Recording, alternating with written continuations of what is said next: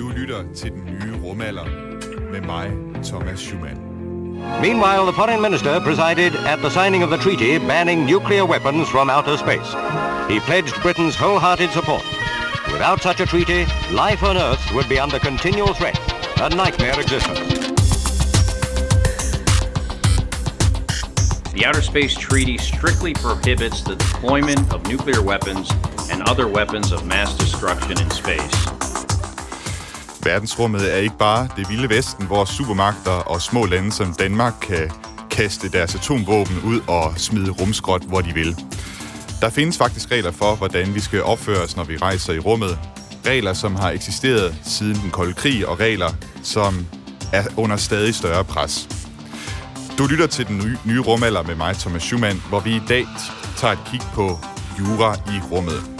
For selvom der altså længe har været internationale traktater, som skal regulere rumfarten, så er der med de stigende aktiviteter, særligt de mange nye satellitter, der for tiden bliver sendt i kredsløb om jorden, stadig mere brug for paragrafer og rumadvokater. Og så tænker du måske, rumadvokater og rumjurister, er det virkelig noget, der findes? Men det gør der. Jeg sidder faktisk i dag lige over for en person, som i hvert fald hævder, at hun er rumjurist og arbejder for den danske virksomhed Gomspace, der har sæde i Aalborg. Velkommen til, Emilie Marley Simpson. Tusind tak, Thomas. Og grund til, at jeg sådan lyder en smule øh, usikker, når der jeg siger, at øh, om der nu også findes rumjurister, det er fordi, at jeg for nylig har set det her afsnit af komedieserien Space Force øh, med Steve Carell, der lige nu kører på Netflix, og hvor de øh, netop kommer ind på det her med rumjurister. Look, this happened in space, so the response must be in space as well. I have consulted a space attorney. The fuck? There's no such thing. You got scammed. Now who's the dope? Emilie, har du taget fusen på mig, som de siger her i klippet? Altså, eller findes der rent faktisk uh, rumjurister derude? Altså, jeg sidder jo her. jeg vil sige, øh, det er standardspørgsmål, jeg får. Det lyder jo som en joke, når man siger det. Og man kan sige, et er, at man er jurist, men hvilket speciale man har. Så man egentlig er specialiseret i selskabsret, eller i rettigheder i rummet. Det er egentlig øh, lige ueksotisk på mange punkter. Der er bare noget af det, der lyder mere spændende, fordi det er så uopdyrket et område, mm. og folk tror, at det ikke har med mere sådan jordnære perspektiver også at gøre. Og hvordan, hvordan delen er du blevet rumjurist? Altså, hvordan, hvordan er vejen kommet til, at du sidder her i dag og altså er rumjurist for øh, virksomheden Gomspace? Øh, altid har haft en stor interesse i det ydre rum, øh, og for luftfart i det hele taget, og så rumfart. Og øh, jeg startede med at, øh, i forsvaret, da jeg var 18, og blev meget interesseret i, jeg startede som sprogofficer, meget interesseret i krigsførelse generelt. Øh, derefter så tog jeg en, jurist, en uddannelse som jurist, og blev øh, advokat ved et advokatfirma i København, hvor jeg faktisk sad med selskabsret og mergers and acquisitions, som også er spændende. Mm. Men jeg havde en interesse i at komme ud i rummet, øh, rent fagligt. Hvad, hvad er det på rummet, der fascinerer dig? Jeg tror, altså, det er øh, de tænder, man ønsker, altså eventyr i virkeligheden. Mm. Det er det tanken om, at man i virkeligheden kan ride lidt på paragrafer. Jeg har en øh, god ven, der har døbt mig juristonaut. Det er nok det tætteste. Juristonaut. Juristonaut? Det må være det tætteste, man kommer på at komme i rummet som jurist. I okay, hvert fald. Jeg tror ja. ikke, at astronauter nødvendigvis behøver at have juridisk baggrund. Ja. Men øh, tanken om, øh, om opdagelsesrejser og øh, sci-fi og alt, hvad der hører til, gør, at en kontrakt, der egentlig nogle gange kan regulere, altså som i virkeligheden omhandler en satellit, som jo på mange måder er lidt jordnært, fordi den står hernede, når vi forhandler den, øh, der er jo mange af de paragrafer i sådan en kontrakt, der er ganske ordinære. Mm. Men når det så lige kommer til de aspekter, der gør, at vi skal til at tænke os rigtig godt om, være lidt kreative, men også tænke over, hvad kan lade sig gøre, og hvad er der af sikkerhedsrisici, så bliver det rigtig spændende. Okay. Og øh, nu, Gomspace, det er jo som sagt en, en dansk virksomhed, som har siddet i Aalborg, og Gomspace er mest kendt for at lave nanosatellitter til kunder i hele verden. Og vi har faktisk øh, haft øh, Niels Bus, øh, Gomspaces direktør, med på øh, den nye rumalder for et par afsnit siden. Helt konkret, hvad er det for nogle opgaver, du løser for Comspace? Jeg sidder egentlig med alle de øh, juridiske perspektiver, der er af planlægning og eksekvering af en rummission. Det vil sige, vi laver nanosatellitter hos os, vi designer dem, vi laver nogle gange øh, øh, hvad hedder det, øh, customized løsninger for vores kunder. Derefter så skal de øh, jo sendes op, så vi faciliterer også kontakten med launch service providers, de raketfirmaer, der er derude, for at finde en løsning, der passer til dem. Øh, det er jo ligesom i virkeligheden at bestille en flybillet på, på kayak.com, at man går ind og ser på, hvad tid, tidsrammer, hvor højt skal man op, og i, i hvilken inklination. Øh, så sidder vi også, og øh, så jeg er med til at forhandle kontrakterne på plads. Øh, så sidder vi med de her launches, så sidder vi også med forsikringsaspekter af det. Skal der kollisionsforsikring på sådan en satellit? Hvad okay. med tilladelser, øh, internationale eller nationale tilladelser til opsendelse af satellitter? Øh, og frekvenstilladelser, der, på, der, også, som også er internationalt. Det er jo ret mange ting i virkeligheden. Ja, eksportkontrol, ja, alt. Ja. Ja. Så egentlig alle de juridiske aspekter, der er af en mission. Ja. Det er mange bolde at holde i luften, må man sige. Absolut. Og, og, mange, og jeg forestiller mig også rigtig meget forskellige jura. Altså, kan man sige noget om, hvor sådan i kilometer, hvor grænsen den går mellem øh, jura hernede på jorden, og så jura i rummet? Det er et meget omdiskuteret spørgsmål. øh, det er interessant, fordi man har set på i FN-regi, der har man noget, der hedder The UN Committee on Peaceful Use of Outer Space, der blev etableret i 1958, efter Sputnik var blevet sendt op af Sovjetunionen. Og det er egentlig den myndighed under FN, som varetager regler i det rum. Mm-hmm. De gik ind og har kigget på, og det gør de stadigvæk. Hvert eneste år, så er det på dagsordenen i det, der hedder The Legal Subcommittee, når de holder møder det er, hvor går grænsen til det ydre rum? Det er næsten gået hen og blevet en grotesk, akademiseret diskussion. okay. Man kigger på forskellige ting, for eksempel flyvehøjder for fly. Ja. Man kigger, altså funktionaliteten af det, man kigger på, hvor, hvor højt kan en satellit flyve? Øh, hvor højt kan et missil blive sendt op? Eller for eksempel noget med atmosfæriske forhold. Øh, men det interessante er, at i Danmark, hvor vi har implementeret en rumlovgivning, der er vi et af de eneste lande, der har skrevet ind, ud over Kazakhstan og Australien, at grænsen går ved 100 km højde. Okay. Og det er sådan en rimelig øh, populær tank- ja. tilgang til det. Det her med den danske rumlov, det kommer vi også ind på senere i udsendelsen. Men nu hørte vi lige uh, Steve Carell i, i det her klip sige, altså, I've consulted a space attorney. Mm. Hvor tit er det nødvendigt i uh, rumfartbranchen at have juristerne med ind over og, og kigge på... Uh, hvad, hvad, altså, at, at skele til paragraferne? Jeg vil sige hele tiden. Øh, de private aktører, og det ser vi rigtig meget rundt omkring i verden, er simpelthen ikke klar over, at de her regler eksisterer. Okay. Og derfor er der også mange private aktører, der kører lidt rogue, hvis man kan sige det sådan. Så når man begynder egentlig at sige til dem, der er nogle problemer her, eller vi skal være opmærksom på de der dutter der, så siger de, det har vi aldrig hørt før. Mm. Det kan vi ikke forstå.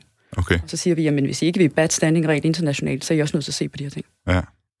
Jeg skal lige huske at sige i dag, at vi øh, faktisk sender live, så hvis du har et spørgsmål derude til enten øh, mig eller til Emilie, nu hvor vi har en, en rumjurist i studiet, så synes jeg næsten, man skal bruge muligheden, hvis man sidder derude og, og brænder ind med spørgsmål. Så send det ind øh, til os på sms'en 1424, og start sms'en med at skrive R4 og mellemrum, og så dit spørgsmål.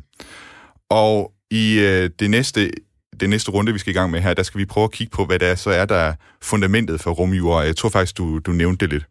Power and telemetry nominal. Vi taler i dagens udsendelse af den nye rumalder om rumjura med rumjurist Emilie Marley Simpson fra GomSpace, der har base i Aalborg. Og øh, jeg vil lige prøve at spille et klip for dig her, som jeg vil prøve at høre dig, om du kan gætte, hvorfor det er, jeg spiller lige præcis det her klip. To seek out new life and new civilizations. To boldly go where no one has gone before.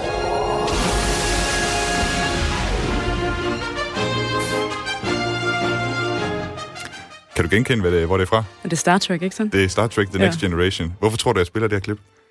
Men jeg tænker, det er jo i princippet at gå der, hvor ingen har gjort før. det, det er rigtigt. Det I regler, om ikke andet, men ja. også i missioner. Ja. Jeg spiller, jeg spiller klippet øh, til, til Star Trek Next Generation her, fordi at øh, i Star Trek Next Generation, det foregår jo ude i fremtiden, og der har de fået styr på alle de her regler om, hvordan man, øh, hvad skal man sige, laver rumfart på en sikker måde. Og der er ligesom en regel, som er skelettet for, hvordan stjerneflåden i uh, Star Trek fungerer. See, the Prime Directive has many different functions, not the least of which is to protect us. To prevent us from allowing our emotions to overwhelm our judgment. Som kaptajn Jean-Luc Picard han siger her i klippet, så handler stjerneflodens primære direktiv om at beskytte os mod, at vores egen følelser får os til at gøre uoverlagte ting i rummet.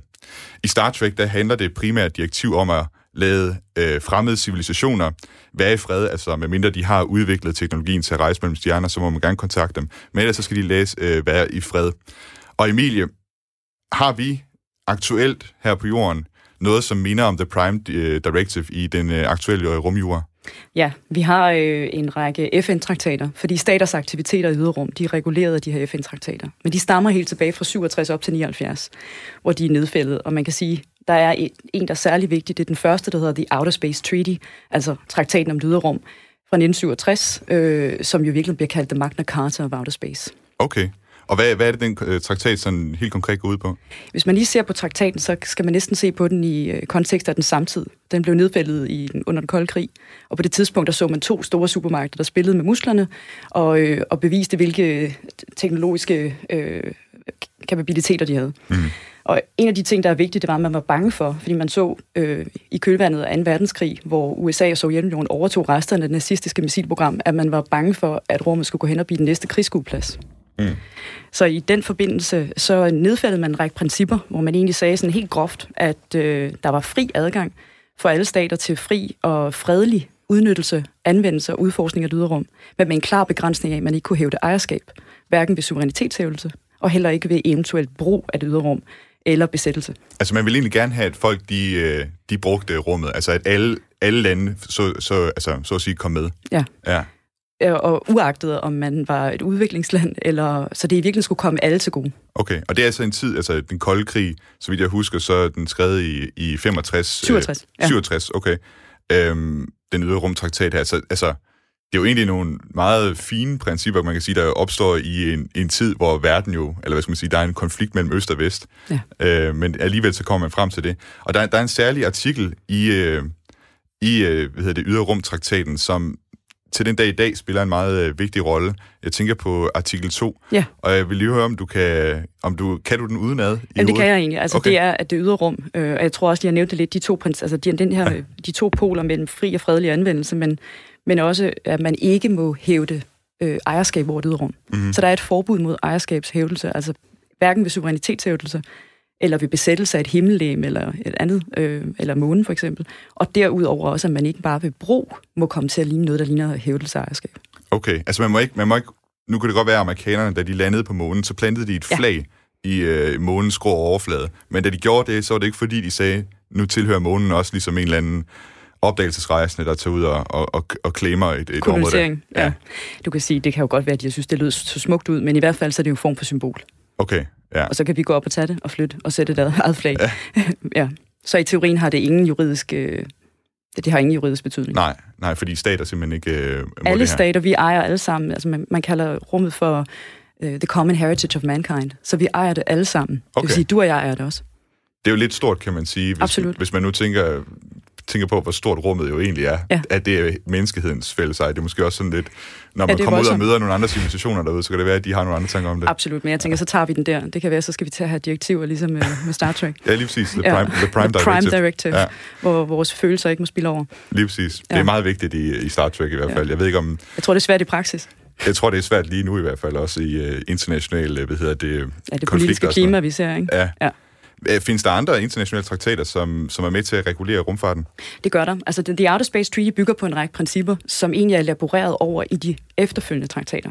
Så du kan sige, at de principper, der er interessante, er blandt andet, at man har en, øh, et princip om, at man skal bjerge astronauter, og bjerge øh, for eksempel rumskib, der måtte falde ned på en jord, så de kommer tilbage til den stat, der egentlig ejer dem. Okay. Og derudover, så er der igen det her, hvad er definition på en astronaut? Interessant, at det er også en rumturist. Altså, der er mange ting i det. Øh, så, altså, det er jo nogle bombastiske levage-principper, der er nedfældet på et tidspunkt, hvor man slet ikke havde forestillet sig, at det er en kommercialisering af rummet, vi ser nu. Derudover er der et princip, der er ganske vigtigt, og det er, at stater har ansvar, og dermed også et potentielt erstatningsansvar internationalt for de aktiviteter, som de godkender under deres jurisdiktion. Og det vil sige, hvis Danmark, hvis vi kommer med en satellit, så søger vi om tilladelse til opsendelse i, øh, ved de danske myndigheder. Okay. Rumkontoret det er sådan set to ord for det samme, et rum og et kontor, men det hedder rumkontoret. Det er ret ja. morsomt, og det ligger under Forskningsministeriet.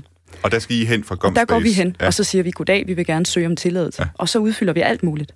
Og så vurderer de vores mission.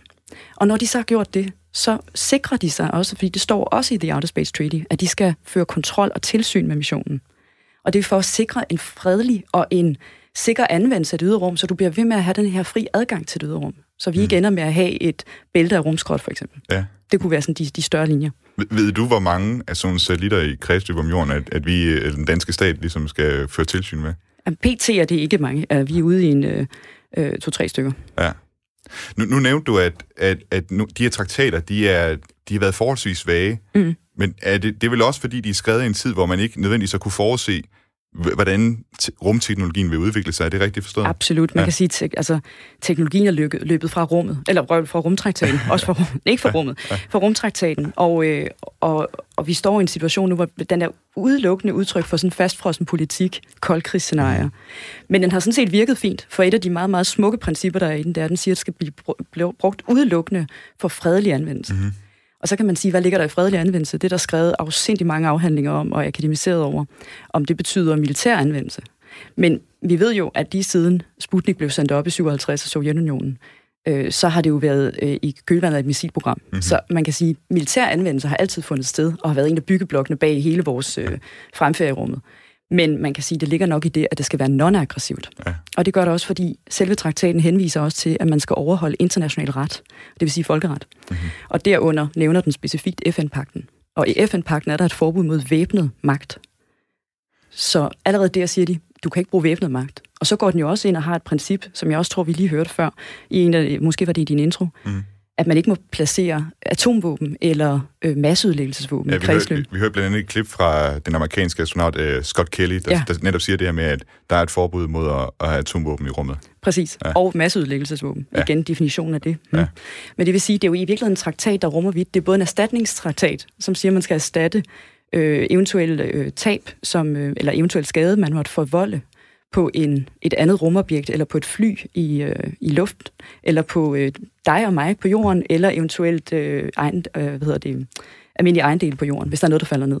Men man kan sige, det er lidt mærkeligt, det der med, at man ikke må altså, være aggressiv med, med sit militær i rummet og sådan noget, og lave, øh, sende de her masseødelæggelsesvåben op, fordi når man som Sovjetunionen og USA jo planlagde, altså, eller havde, var klar til at sende mm. atommissiler i hovedet på hinanden, ikke? Mm-hmm. der ryger de jo også ud en tur i rummet på vejen over, over Atlanterhavet. Ikke? Men du kan sige, det er jo der, der sådan er skabt, da Sputnik blev sendt op. Ja. Fordi hvis man kigger på Chicago-konventionen, som egentlig regulerer luftrummet, ja. som er lavet af den internationale civile luftfartsorganisation i CAO, der går man jo ind og siger, at det luftrum, der ligger over vores øh, respektive lande, er under for eksempel dansk jurisdiktion. Mm. Og det vil sige, hvis du sender en raket op fra Danmark, så vil den jo også i et eller andet omfang gå ind over andre stater, indtil den er i rummet, hvor end det så er defineret.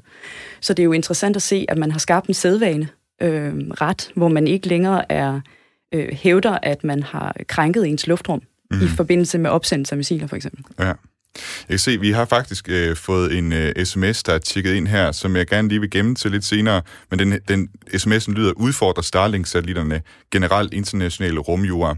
Og, øh, og det, det, det vil jeg lige øh, gemme til senere, fordi vi skal faktisk omkring øh, et sted, hvor det er, at det her med trafikreglerne mm. i rummet, og det er jo der Starlink også øh, befinder sig mm. i, i kredsløb, øh, et fortsat lavt kredsløb om jorden. Vi skal nu høre et lille klip om, hvordan det står til med, med trafikreglerne i rummet, og hvordan man undgår at ramle ind i rumskrot.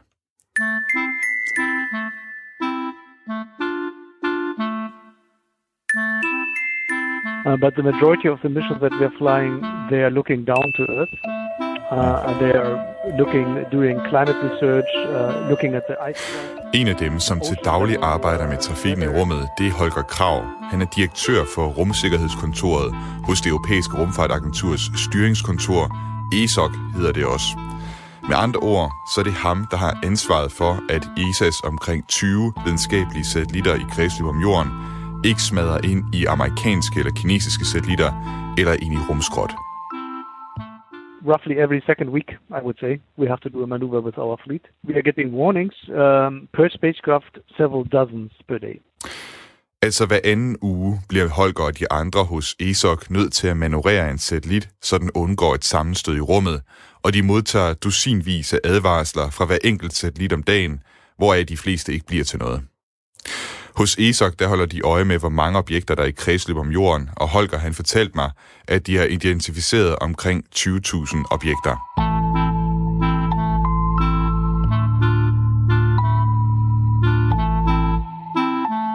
Out of these 20,000 uh, objects, nine, nine, uh, 90% are actually space debris, so they're not functional. A very large share of it is actually fragments, so pieces of um, of spacecraft and, and rocket stations that have either literally exploded over time in space. 90 procent af de objekter er rumskrot, altså fragmenter fra eksploderede raketter og smadrede satellitter.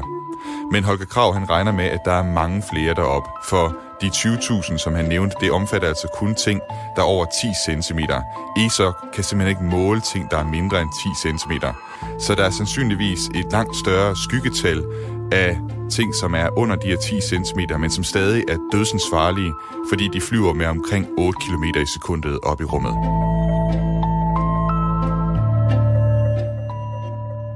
Also it would fire its thrusters to uh, perform um, slight deviation to the orbit, uh, just lifting or decreasing the orbit altitude by a few tens of meters. En typisk undvigemanøvre, den vil ske 45 minutter før det mulige sammenstød, ved at satellitten affyrer sine raketdyser og ændrer fart med nogle få meter i sekundet, og det vil være nok til at undgå en kollision. Men hvad nu, hvis Holger kan se, at han er på vej til at ramle ind i en fungerende satellit fra et andet land, eksempelvis Kina? Hvad gør han så?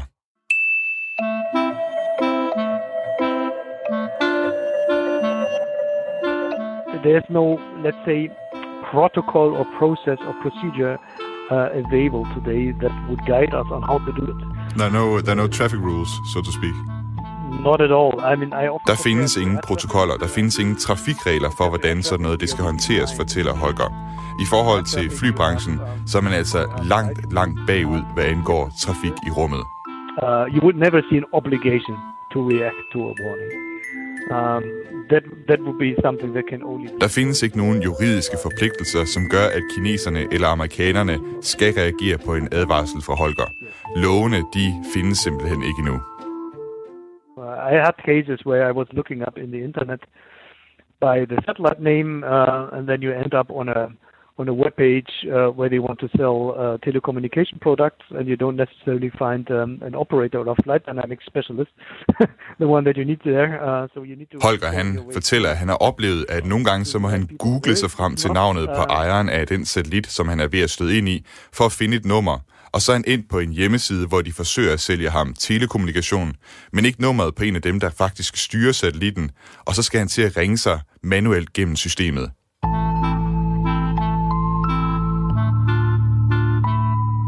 So it's it's not um, it's there's it's just not um, organized. Let's put it that way. You know, but uh, what disturbs me around this is it, that's all manual work. You have to take the phone, you have to write an email. Der er altså ikke rigtig nogen organisering, og det bekymrer Holger, at rumtrafikken skal foregå manuelt. I det 21. århundrede, så kan det ikke være rigtigt, at vi bliver nødt til at sende mails eller gribe til telefonen, når vi skal sikre vores satellitter. And in particular, it will not work uh, when the space traffic increases further, which we are, is what we are seeing now. So we would just be Og det kommer bestemt ikke til at virke, når der bliver stadig flere satellitter i rummet. Der skal vi altså have automatiske systemer, som tager sig af det her. Der har ikke været meget lovgivning internationalt, fordi landenes indstilling har været, at rummet skal kunne bruges frit. Hesitation to do something on international level is, is, is very strong. Yeah.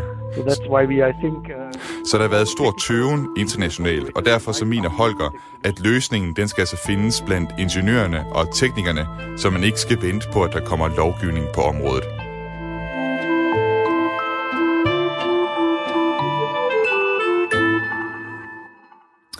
I dagens udsendelse af Den Nye Rumalder, der har jeg i dag besøg af Emily, øh, undskyld, Emilie øh, Marley Simpson, rumjurist hos Gomspace, og i dag der taler vi om, hvad det er for lov og regler, eller måske også mangel på samme, der gælder i rummet. Og hvis du har et spørgsmål i dag øh, til, øh, til rumjura, så kan du sende det ind. Vi sender live, så send det ind på sms'en på 1424 og start beskeden med R4, så et mellemrum, og så dit spørgsmål. Og Emilie, nu hørte vi lige øh, Holger Krav her fra ESOC, øh, som dels talte om det her med at navigere udenom rumskrot, og så om der rent faktisk findes trafikregler i rummet. Og lad os lige starte med det her med rumskrotten, fordi i hos Gomspace i Aalborg, I er jo egentlig også med til potentielt at bidrage til det her problem med rumskrot med de satellitter, I, øh, I fremstiller. Hvilke regler er I underlagt i forhold til at sørge for, at øh, I ikke bidrager til det her problem? Men jeg kan sige, på det altså, fuldstændig som, øh, som Holger siger, så på det internationale niveau er der ingen bindende regler for det her. Det betyder ikke, at der ikke er blevet taget tiltag øh, til at lave nogle ikke bindende guidelines, som man så håber, at lande og herunder også private aktører, øh, efterlever, netop for at sikre, at vi får den her fri adgang til det ydre rum, og vi ikke pludselig blokerer ved at skabe et bælte af rumskrot eller Saturn-bæltet. Mm. Øh, for så kan vi slet ikke komme derud. Øh, hos, øh, der findes faktisk en øh, international, øh, øh, noget der hedder Interagency of Space Debris øh, Coordination Committee. Og de har okay. sat sig ned, det er en sammenslutning af forskellige space agency, der har sat sig ned og forsøgt at nedfælde nogle regler, øh, som er ikke bindende. Igen, guidelines. Og i virkeligheden jo øh, nogle, nogle guidelines, der skal sikre bæredygtighed i rummet. Mm. Og en af de regler, som er særlig interessant, det er, at man har lavet sådan en 25-års regel, hvor man siger, at øh, ens øh, satellit, eller øh, rum, hvad det nu måtte være, skal være ude af kredsløb, eller i det, man kalder en graveyard-kredsløb, mm-hmm. på øh, fem, altså 25 år efter, at, det er, at den er stoppet med at virke, så den ikke længere er funktionel. Og sådan en graveyard-kredsløb, det er sådan et, hvor du er væk fra ja, den bane, de... som er interessant at bruge. Absolut, altså, ja. ja. ja. Og det er en regel, som nogle lande har valgt at implementere i national lovgivning, ja. så den er blevet bindende.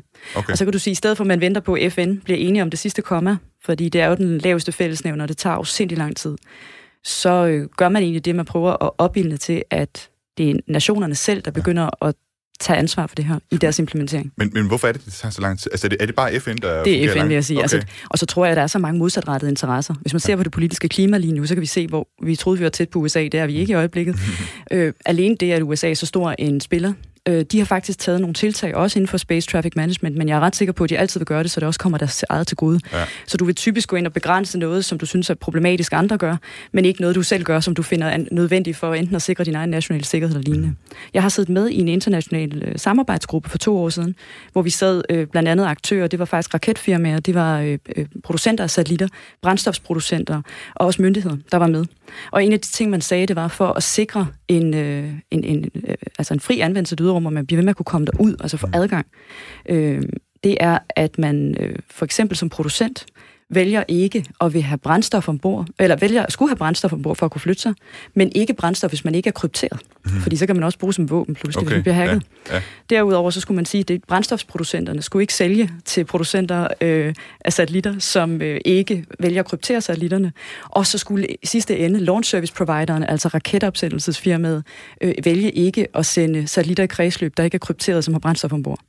Så pludselig så har du... Det bliver meget kompliceret, men du kan sige, det er jo sådan en uh, sustainability-kæde. Ikke? Okay, ja. Fordi så sikrer du dig i hvert fald, at du ikke pludselig har en uh, satellit, der kan sprænges i stykker, ja. og dermed også skabe afsindig mange stykker. Simpelthen fordi der, der, der går en, en, en meget, meget fin linje mellem, hvornår en satellit er videnskabelig, eller hvornår det er et våben på en eller anden måde. Ikke? Det er som regel jo dual use meget af det. Ja. Og de fleste lande, man har også det i øvrigt også et krav øh, i den internationale rumtraktat, at der står, at man skal registrere sine satellitter. Okay. Både nationalt register, men også i internationalt, ja. altså et FN-register. Og der skal du faktisk skrive, hvad den bliver brugt til. Okay. Og jeg tror, det er de første, der skriver spionsatellit. øhm, ja. Præcis, ja. og det er heller ikke alle, der registrerer dem. Nu sad du, øh, mens vi hørte klippet her med, med Holger, at han siger, at der simpelthen ikke findes nogen regler. Der sad du rystet lidt på hovedet. Jamen, det er de her guidelines, for mig okay. at sige. Det er jo ikke, altså, hvad er en regel? En regel mm. er jo, øh, det kan jo også være noget, der er blevet fuldt til stadighed, mm. og, og man opfatter som værende noget, man bør øh, hvad hedder det, leve op til. Okay. Og det er de her sædvaner, ja. retsregler. Ikke? Så man kan sige, hvis noget begynder at blive hvis noget er blevet fuldt så længe, at det i praksis er gået hen og blevet helt almindeligt, jamen så går det jo næsten hen og bliver lov. Ja. Øh, men man kan så håbe, at i stedet for, at man venter på, at FN bliver enige, så kan man jo implementere det nedefra, mm. altså så nationalt. Og så kan man sikre sig at være en spiller, som også er lidt grøn. Okay. altså ikke i ny forstand, men, men i sustainability forstand, altså ja. bæredygtighed. Hvis nu uheld det er ude, og en af jeres GOM-space-satellitter, den smadrer ja. ind i en kinesisk satellit, hvordan, øh, hvordan som rumjurist går man så omkring det her med at placere skyld og ansvar for, ja, hvem det er, der det, har været... det er vanvittigt interessant, fordi øh, i den internationale øh, Outer Space Treaty, der står der jo netop, at stater har internationalt ansvar, dermed også erstatningspligt. Det vil sige, at det er faktisk staten, der kommer til at hæfte. Mm. Men så er der en konvention, der hedder Erstatningskonventionen, som er elaboreret over øh, de her principper efterfølgende. Mm. Og den siger blandt andet, at man som stat øh, skal, øh, altså man skal, man skal egentlig bevise skyld, når der er tale om kollision i rummet. Hvis nu jeg, øh, vores satellit faldt ned i hovedet på dig og mig hernede på jorden, så ville der være det her objektivt ansvar, så skulle man ikke ud og sige, hvem der var hvem. Men her der er det altså et skyldspørgsmål, og så er spørgsmålet, hvem i alverden kan gå ind og sige, hvem der var skyldig. Okay. Men ikke desto mindre, så bliver vi pålagt et, øh, et, øh, krav fra de danske myndigheder om at udtage en såkaldt kollisionsforsikring, som dækker op til 450 øh, millioner danske kroner. Så det vil sige, hvis der sker en kollision i rummet, så ville der komme, øh, så kunne det for eksempel være Kina, der så kom og slog også i hovedet og sagde, I, eller sagde, slog den danske stat i hovedet og sagde, nu skal I erstatte. Øh, og så skulle man jo ind så vurdere, om der har været skyld. Ja, så er der den her, hvad skal man sige, forsikring, som, som går ind og betaler det, ja, man vil, ikke? Ja. men i, i praksis, så kan du sige, hvem har vigepligt? Ja. Det er måske også lidt fjollet at tale om, ikke? Ja. Er det den satellit, der var først i rummet? Og hvad hvis satellitter ikke har brændstof ombord, så kan ja. de slet ikke flytte sig? Og det er jo, det, det er jo fordi, de er på de her baner, at det er ja. lidt svært at afgøre. Så nogle gange så, og du ved, der er atmosfæren, der spiller ind, og sådan noget, som, som kan justere deres øh, kredsløb en smule. Og så de pludselig så ender de på en kollisionskurs, så hvem var egentlig ja. skyldig? Det er det, der er svært. Og der er jo heller ikke nogen pligt til at flytte sig. Vi øh, sidder blandt andet øh, og registrerer vores satellitter, også nogle af vores kunders, øh, under det, der hedder spacetrack.org, som er en hjemmeside, som egentlig bliver forvaltet af US øh, Strategic Command. De har en øh, underafdeling, der hedder den 18. Ja. Øh, Space Control Squadron. Ja. Og de sender os nogle advarsler. Okay. Så det vil sige, at vi får dem også. Og de, de ingeniører, vi har ansat, som sidder og drifter satellitterne og sørger for at, at, at gøre med dem, de får de her. Og så er det jo op til dem at vurdere, man, er man på kollisionskurs, og har vi brændstof ombord, kan vi flytte os? Øh, og det er ganske interessant, og, og, og man, øh, der er jo ingen øh, konsekvenser, hvis man ikke gør. Nej. Nu fik vi det her spørgsmål tidligere fra en af lytterne, mm. der, der spurgte om Starlink, altså SpaceX's projekt med at lave internetsatellitter, sende 4.000 satellitter i kredsløb øh, om jorden i et lavt bane, øh, om det udfordrer generelt international rumjura, Det spørgsmål giver jeg direkte videre til dig. Ja, øh, det er meget interessant. Det er en kommercialisering, vi ser nu, som vi slet ikke havde forestillet os. Og det er en stor spiller fra USA. Der er jo ingen tvivl om, at USA som land, selvom det er en privat aktør, synes det er prestige, øh, altså prestigefuldt, at man har en, en så stor spiller, fordi pludselig så kommer USA virkelig på banen øh, og bliver måske den største øh, spiller i rummet igen. Øh, det interessante er, at der er jo ingen, altså der står i traktaten, at, vi, at det er vores allesammens. Det er vores allesammens rum. Vi har ret til at bruge det og anvende det, og det vil sige, at i princippet så har alle lande jo ret til at sende satellitter ud. Også private aktører under de lande, med godkendelse naturligvis. Men der er jo nogle lande, der slet ikke er spillere. Hvis du så pludselig har et land, der bruger i princippet der, altså en kvote, der er jo ikke nogen kvoter. Mm. Det vil sige, at man kunne jo risikere, at øh, de sender så mange op, og så kolliderer de i det lavere kredsløb. Der gør, vi aldrig får adgang igen. Det er måske lidt ligesom øh, tilgang, der har været til international fiskeri. Ja, det vil sige det samme. Altså, det hvor man, hvor man, er, ja. Ja, man, man, man har egentlig tænkt i lang tid, at det her det er jo bare en, nærmest en uendelig ressource, ikke? Jo. Og på samme måde som man tænkt om, om pladsen, pladsen ja. i kredsløb om jorden, at den har også bare været mere eller mindre uendelig, ikke? Jo, man har altid sagt, at det geostationære ja. kredsløb, der ligger 36.000 km op, og ja. har den særlige egenskab, at den roterer øh, med, med samme hastighed som jorden, ja. øh, har været et begrænset ressource. Ja. Men det bliver det andet jo mere og mere også. Ja. Og der skal jo bare en satellit til at skabe måske 1000, stykker af, af, af rumaffald, som så kolliderer med flere, og laver det, der hedder Kessler-syndromet, som er jo en dominoeffekt, ja. så kan du ikke komme derud. Hvad med det her med, som jeg tror rigtig mange også er bekymret i forhold til med, med Starlink, det her med, at man kan se dem på himlen, altså ja. at det ødelægger den hellige øh, nathimmel. Altså, ja. Det, det er jo nok lidt et andet spørgsmål. Okay. Altså man kan sige, der er sådan en, øh, jeg tror den hedder Association of Concerned Scientists, ja. som har været ude og, og, og, og beklage, at, og de siger, at det er en humanitær, øh, altså det er, det er menneskeret, at man, kan, at man kan nyde stjernerne, uden at blive øh, uden at man pludselig bliver forstyrret af de her øh, øh, artificielle lys. Hmm. Men der er vel ikke øh, nogen regler? Nej, altså du kan jo sige, der er den regel, øh, også i The Outer Space Treaty, som man helt sikkert kan elaborere over, som hedder, at man må ikke lave harmful contamination of the outer space. Så du kan sige, at det er en contamination. Det er det. Det er jo ikke decideret at, at gå ud og forurene, men der kan sige, at det er måske lysforurening. Hmm. Øh, ja. Men det er ikke i rummet som sådan. Det er jo hernede fra, vi irriterer os over det. Ja. Men der er ingen tvivl om, man skal, altså, det er ting, man skal tænke over. Nu øh, har vi talt her en del om, om ting, der foregår tæt på jorden, og man kan sige, de steder, hvor vi faktisk har brug for noget regulering til, ligesom på en eller anden måde, at begrænse øh, nogle aktiviteter. Men i det næste stykke, der skal vi prøve at tage et skridt længere ud i rummet, og så se på, hvad rumjura også kan betyde, når vi skal til at kigge på nogle af ressourcerne derude. Liftoff. Go Falcon, go GPS. Jeg sidder i dag og her i den nye rumalder øh, sammen med Emilie Marley Simpson, der er rumjurist hos øh, GomSpace i Aalborg, og vi taler i dag om rumjura. Og det, vi skal tale om nu, det kommer så til at handle om, når vi kigger længere ud og skal kigge på udvindelsen af ressourcer, hvad det så er for noget, hvordan er det, rumjuraen kan spille en rolle der. Og for nogle uger siden, der dækkede jeg her på den nye rumalder USA's øh, nye måneprogram Artemis. Og der talte jeg med John Leif Jørgensen, der er professor og afdelingsleder for måling og instrumentering på DTU Space om de ressourcer, som man står til at kunne udvinde på månen. Og der sagde han sådan her. Der er specifikt et materiale, man godt kan lide. Øh, det er et, øh, altså, når man skal kigge op for rummet, det er et stof, der hedder ilmenit. Det er en titaniumforbindelse. Øh, fordi der, øh, den har en tendens til at danne helium-3, når den bliver ramt af solvinden. Og helium-3 er et grundstof, som er vi har ufattelig lidt af her på jorden. Jeg tror, den totale produktion, det er sådan noget med et, et, et halvt kilos penge, et kilos penge per år på hele jorden. Så det er næsten ingenting af det, så det er det verdens dyreste stoffer overhovedet. Øh, men, men det stof, øh, det, det, det, det er jo et grundstof, øh, kan man rent faktisk lave øh, energi ud fra i en øh, fusionsproces, som er ren. Altså modsætningsvis alle andre processer, vi kender, som har en nogle biprodukter i form af radioaktive isotoper, som bliver, bliver ladt tilbage efter processen, så kan helium-3 rent faktisk brændes af fuldstændig rent. Man regner, har regnet på det og sagt, at hvis man tog 20 rumfærger fra månen til jorden hvert år med helium-3, altså i tryktanke, så vil det være nok til at dække jordens energiforbrug. Og det vil jo altså tanken om, vi hverken, øh, altså for det år, ikke? altså okay. per år skal man have brugt 20, 20, ja. 20 rumfartøjer. Men det, altså, det er jo ikke andet 20 lastvognsfulde.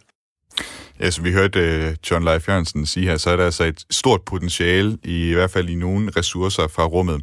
Men vi har så ikke set nogen udnytte det endnu, og det kan man sige, der er selvfølgelig en række tekniske ting, der skal løses der endnu, og hele rumøkonomien er, er overhovedet ikke udviklet til det. Men Emilie, jeg tænkte på, er der også noget i forhold til juraen, som mangler at komme på plads, før det er, at vi for eksempel begynder at udvinde helium-3 fra månen? Ja, du kan sige, der er der har været flere tiltag, øh, hvor der er virksomheder, der har været klar til at tage ud også til det, der hedder Near Earth Asteroids, altså de asteroider, der er tæt på jorden. Man har lavet en vurdering af, at mange af dem også indeholder øh, meget, meget, meget sjældne metaller, mm. blandt andet platin. Og man mener, det er jo en guldgruppe, eller en platingruppe, må man sådan sige, der er derude, hvis man, øh, hvis man kunne komme ud og få fat i det. Så en af de ting, man går ind og siger, det bringer os tilbage til det, vi egentlig begyndte med. Det her med, at man ikke må hæve det ejerskab over rummet. Øh, nu siger man så, at teknologien er der, og teknologien kræver investering. Og investeringen kræver, at der er retssikkerhed, det vil sige, at lande bliver nødt til at være sikre på, eller lande, det vil, de investorer, der skal investere i det her teknologi, bliver nødt til at vide, at det, det er lovligt. Så det, man har gjort, blandt andet fra amerikansk side, det er, at man i 2015 gik ud og sagde, jamen, øh, vi fortolker loven, eller The Outer Space Treaty, sådan, at det er øh, lovligt at gå ud og udvinde ressourcer i det ydre rum, beholde dem, og beholde den profit, man også eventuelt måtte gøre. Men der er ikke at tale om, at man hævder suverænitet over et egentligt himmellegeme. Det kan man så diskutere, hvis nu man har en asteroide, der for eksempel indeholder 90% af et sjældent metal, og man udvinder 90% af det sjældne metal. Så er asteroiden der nærmest ikke rigtig mere. Det er jo det. Er det ja. så ikke en suverænitetshævdelse? Ja. Det kunne man sige. Ja. Så, så der er nogle interessante aspekter.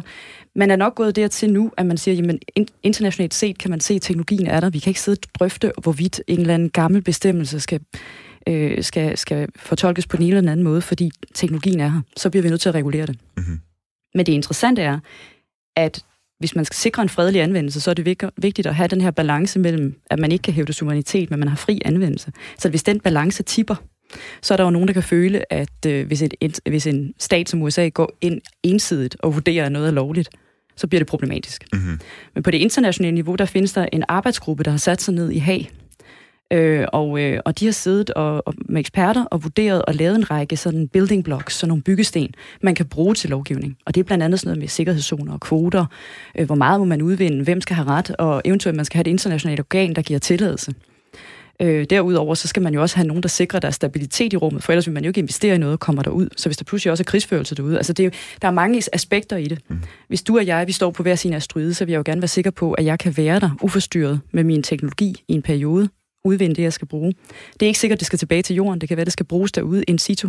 Det er også en af tingene, mm. for det bliver formentlig også for dyrt at, at hive det tilbage til jorden. Og hvis man forestiller sig, at man kunne udvinde så meget platin, at det kunne komme til, hvis man tog det tilbage til jorden og ødelægge økonomien på jorden.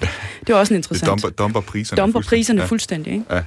Men altså, og jeg ved ikke, om, om, om du også, du ret måske lidt øh, på det, den, det, det element også, at der vil for de her virksomheder jo også, hvis de overhovedet skal investere noget i at udnytte ressourcerne, hvis de skal investere i at have de her raketter og, og minedrift og alt muligt, så skal de vel også vide, at der er noget jura, som Præcis. sørger for, at de har ret til deres... Exakt. Altså, har, har Outer Space Treaty på den måde sådan været en hemsko for, at du kan sige, PT er den jo lidt, fordi der står, at man ikke må hæve det ejerskab ved en form for brug. Mm. Så du kan sige, det, det, det, det, kunne jo godt hente opmærksomheden på, at free use måske både kan omfatte udvinding af ressourcer, men at det også kan forbyde det. Okay. Øh, ikke free use, men, øh, men, men det faktum, at man ikke kan hæve suverænitet eller ja. ejerskab. Så det har der været mange internationale samtaler om, og derfor er det her, den her HAG, øh, øh, hvad hedder det, arbejdsgruppe, har egentlig fået øh, de her øh, byggesten, juridiske byggesten, op i FN-regi nu. Okay. Så nu håber man bliver drøftet der. Og man kan sige, at det vigtigste er jo, at vi havde to virksomheder i USA, som egentlig var klar for i 2015, og det var egentlig det, der gjorde, at de havde lavet et forrygende lobbyarbejde ved, ved, øh, ved den amerikanske regering og fået det her igennem. Så vi kan godt regne med, at der kommer noget mere... Altså, der kommer Luxembourg noget, har gjort ja, det samme. Ja. De har også gået ud og sagt, at det er lovligt at udvinde okay. ressourcer, beholde det og beholde profitten. Ja. Og øh, Tyskland følger trop, og jeg tror også Emiraterne og nogle andre. Det vil sige, der er sådan lidt... Jeg må ikke sige, der er konsensus, men der er i hvert fald en forståelse for, at denne her teknologi kan du ikke løbe fra. Okay. Så bliver du nødt til at regulere den. Så ude i verden, kan man sige, der er man for så vidt i gang, og det leder jo meget godt over til, at vi nu skal vende tilbage til Danmark og tale lidt mere om, hvordan det ser ud med rumjuraen her, i, uh, her til lands. Power and telemetry nominal. I dagens udsendelse af den nye rumalder, så har jeg uh, Emilie Marley Simpson, der er rumjurist hos Gomspace, med til gæst, og vi taler i dag om, hvad det er for regler og love, der gælder i rummet. Og her til sidst i programmet. Man kan selvfølgelig stadig nå at sende en sms ind, hvis man har et spørgsmål øh, på de sidste 10 minutter, vi har her. Man skal sende den ind til 1424 og starte sms'en med R4 og så mellemrum og så spørgsmålet. Men øh, som sagt, vi skal til, vi skal til at kigge øh, mere på den danske rumlov, eller mangel på samme. Jeg tror ikke, det er måske de færreste danskere, der ved, om der overhovedet findes en dansk rumlov. Gør der det? Det gør der. Øh, der findes en dansk rumlov. Det var sådan, at i øh, 2015, der skulle... Øh, Øh, ESA, øh, de, de lavede et projekt sammen med Gomspace, som jeg arbejder for nu, øh, hvor de skulle sende deres første nanosatellit i rummet. Og den skulle egentlig sendes ud af Andreas Mogensen, øh, med sådan en lille katapult fra noget, et firma, der hedder Nanorax, så den skulle launches fra den internationale rumstation. Var, var det Delfini? Øh, nej, det var, nej, det er en, det er en anden satellit. Nej, den her, den hedder GOMX-3. Nej, det er GOMX, undskyld, ja. ja. og det skal du undskylde. og GOMX-3 er det her, i virkeligheden en kvalificeringsprogram, vi har under GOMSpace, hvor vi øh, validerer vores teknologi. Øhm, og der var jeg så heldig, at jeg arbejdede ved, ved ESA, øh, European Space Agency i Paris, i deres juridiske afdeling, og der kom den danske delegation, fordi de har jo i sin tid både ratificeret de her, øh, den her traktat, Outer Space Treaty, og pludselig var der sådan lidt i, hvem havde ansvar, hvis der skete noget, og den danske, øh, hvem skulle give tilladelse osv. Så, så de var nede og få input til, hvorledes man kunne implementere national lovgivning. Og det kom, sim- det. det kom simpelthen, fordi man skulle have den her satellit ja, sted, okay? det gjorde det. Så tænkte man ind. Og så var de vanvittigt ja. hurtige, så de fik faktisk en briefing, der viste øh, lovgivning fra andre lande, der havde lidt tilsvarende aktivitetsniveau inden for rum, blandt andet Østrig og, og, og Belgien og Holland. Og øh, efter det så implementerede man rumlovgivning i Danmark, en rumlov og en bekendtgørelse. Og det blev allerede gjort i maj 2016, så det er jo ganske hurtigt, øh, næsten, så det er jo under et år. Okay. Jamen, hvad, hvad, hvad er indholdet? Jamen, indholdet af den er egentlig, at den, øh, den øh, implementerer de regler, som er i The Outer Space Treaty. Blandt andet går ind og siger, at eftersom den danske stat har ansvar for private aktørers aktiviteter i rum, så skal man altså søge om godkendelse af sin mission, og det vil sige, så er der en masse øh, oprisninger af, hvad skal du sørge for at vise. Altså det er fuldstændig, at skal regnskaber på plads, så du kan se, at du har finansiel kapacitet til at drifte dine satellitter sikkert. At du er ude inden for 25 år, som jeg sagde, kredsløb, mm-hmm. så du ikke skaber unødigt rumskrot. Øhm, at... Øh, Ja, altså i, i virkeligheden alt, der hører med, at du har de rigtige frekvenser på plads. Alt det, der gør, at man siger, at nu kan man være sikker på, at missionen er sikker, og den er klar. Og en af de ting, som øh, den danske delegation også har kigget på, det er, eller de dan, den danske det rumkontoret, det er, at de ikke helt mener, at de måske har de tekniske øh, kapabiliteter til at vurdere en mission.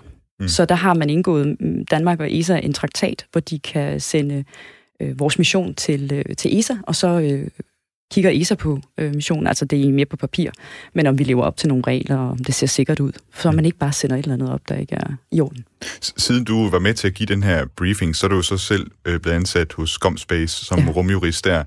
Og hvordan øh, kan du, altså i den rumlov, vi, vi har nu, kan du, øh, altså er, er det det er vel mest, altså, er det, er det mest af alt en hjælp, eller er det mest af alt en hemsko? Eller det, hvordan? Altså, du, du kan sige, at en, en, en rumlov er jo en hjælp. Hvis, hvis vi får en godkendelse til mission, er det jo en hjælp. Og det er jo fuldstændig forståeligt, at når en stat står og kan ifalde et internationalt ansvar for ens aktiviteter, altså for, for private aktiviteter, så forstår vi jo fuldstændig, at der er nogle strikse regler på plads. At tingene skal, skal udføres med en vis øh, øh due diligence. Men når man så kigger ind i det, så står der blandt andet også, at en, en, øh, en virksomhed skal kunne bevise øh, et, et vis øh, ekspertiseniveau, altså erfaring.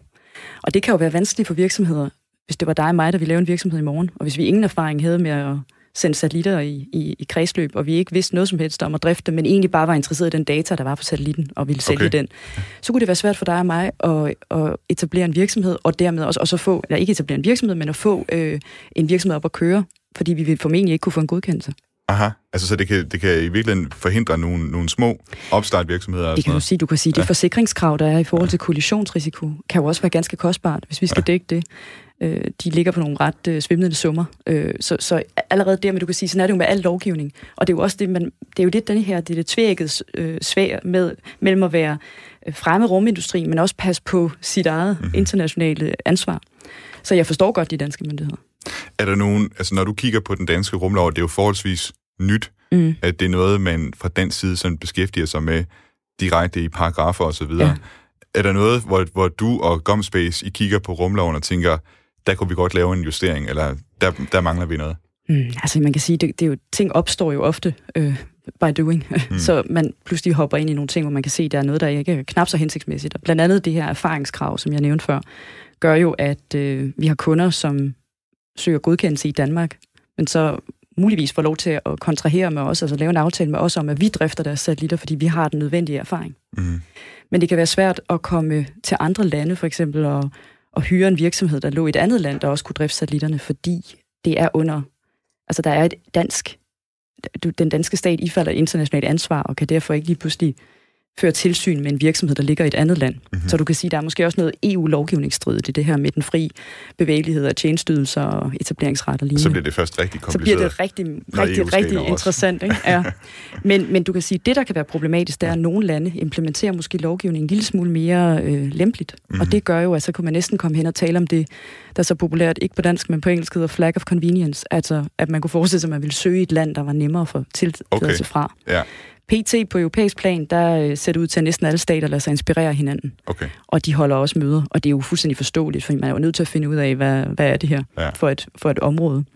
Det, det er et uh, forholdsvis nyt område, man kan også sige, det er jo forholdsvis nyt, at, at vi også ser så mange aktiviteter. Det er derfor, jeg kaldte uh, programmet her Den Nye Rumalder. Ja. Og jeg har det altid med at spørge mine gæster, hvad de er mest spændt på at se, der kommer til at ske inden for rum, rumfarten i de næste 10 år. Jeg vil så gør mit øh, spørgsmål til dig lidt mere specifikt. Øh, Emilie, hvad er du mest spændt på, der kommer til at ske inden for rumjuraen øh, over de næste 10 år? Jamen, jeg tror i virkeligheden, de her Space Traffic Management-regler, øh, at man, hvordan i alverden vi får det på plads, øh, og hvordan folk vil efterleve det. Mm-hmm. Så, og, og det er jo både det her med, at man kan gå ind og lave noget teknologi, der også en form for støvsuger kan flytte rumskrald, øh, hvordan det kommer til at kollidere med regler, der siger, at man ikke kan flytte ting, som ejer, andre ejer uden tilladelse, selvom at de er døde og, og for længst øh, ikke fungerer længere. Vi, altså, vi har set nogle eksempler på nogle tests med, med en satellit, der har haft en harpun med, ja, og så præcis. harpuneret en anden satellit. Lige Men det vil, det vil være, der vil komme noget jura ind over det. Jamen det eller? vil der, fordi der er det, der hedder en launching state, altså det er en definition, og det er den stat, og der registrerer satellitten også, og de vil for altid være øh, altså en gang altså ejer af den her satellit. Så det vil sige, i virkeligheden kan du have et stykke rumskrot, så du tænker, jamen det er der ikke noget værd, men du skal faktisk hen og spørge ejeren, okay. om du må fjerne det. Ja. Og der har været... Øh, Rusland har, øh, har bevist, at, øh, at de har haft øh, nogle, øh, noget, man egentlig havde vurderet fra, øh, fra amerikansk side var rumskrot, men som pludselig begyndte at bevæge sig på himlen. Så der er jo også altid det her med, hvad er det egentlig folk reelt bruger ja. deres... Og ja, det er meget interessant. Og okay. det, man er bange for, det er, at de laver de her såkaldte rendezvous altså, øh, missioner, hvor man egentlig kan gå hen til en anden satellit og, og gøre skade på den. Ja. Øh, så det var øh, nogle år siden, det, det her, du siger med de 10 cm, som Holger Krav også nævnte. Ikke? Ting, der er over 10 cm øh, store, kan man øh, detektere.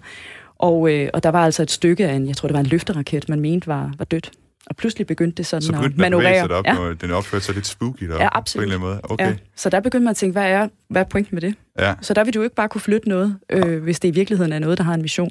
Ja. Men, øh, og det er jo ikke altid, altid de spiller ja, særlig, med særlig åbne kort. Og man kan også sige, en, en del af de mennesker, som tidligere har været med til at sende noget op og sådan noget, ja er nok også støde, eller hvad skal man sige, Måske, lave noget andet. Ja, ja. Og, og man skal jo sikre sig, det er jo også det her med i virkeligheden, at, at, at virksomheder ikke går konkurs, fordi mm. så pludselig, det kunne være Starlink-missionen øh, ja. for eksempel, at du pludselig har 5.000 satellitter deroppe på et tidspunkt, nu er der ja. kun 500 indtil videre, men øh, som pludselig øh, ikke er driftet. Ja. ja og så, øh, så står man der med hårdt postkassen og kan ikke rigtig finde ud af, det kan man sige. hvad skal man stille op med dem? Ja. Så må der være nogen, der griber ind eller sådan noget, ikke? Jo, oh, absolut. Ja. Det, må, ja. det må man håbe, at, øh, at øh, myndighederne i hvert fald sørger for måske at få solgt dem til nogen, der så vil kunne føre det sikkert videre. Ja. Det bliver spændende at se, hvad der kommer til at ske over de næste 10 år i rumjordens verden. Absolut. Emilie, det har været en øh, sand fornøjelse at have dig med i dag og tale om rum, rumjura, og øh, jeg håber også, at du i fremtiden vil være en del af, af programmet. Det vil jeg meget gerne, og tusind tak, Thomas. Det er Mange altid tak. dejligt at tale med en anden entusiast. Jamen, det, det glæder mig. Og øh, med det er vi så nået afslutningen, mere eller mindre elegant, på dagens udsendelse af den nye rumalder, der som altid er lavet af mig, Thomas Schumann. Du kan lytte med igen til den nye rumalder på næste søndag kl. 12.10, hvor jeg tager hul på en sommerserie, hvor jeg skal ud og besøge nogle af de danske rumfartvirksomheder. Hvis du vil lytte til tidligere episoder, så kan du finde dem på Radio 4's hjemmeside, på Apples podcast player eller på Spotify. Har du ris, ros, kommentar eller spørgsmål, så send dem endelig til mig på den nye rumalder snabelag radio4.dk. Indtil vi høres ved igen, så vil jeg bare øh, ønske dig en sikker rundfart og at Astra.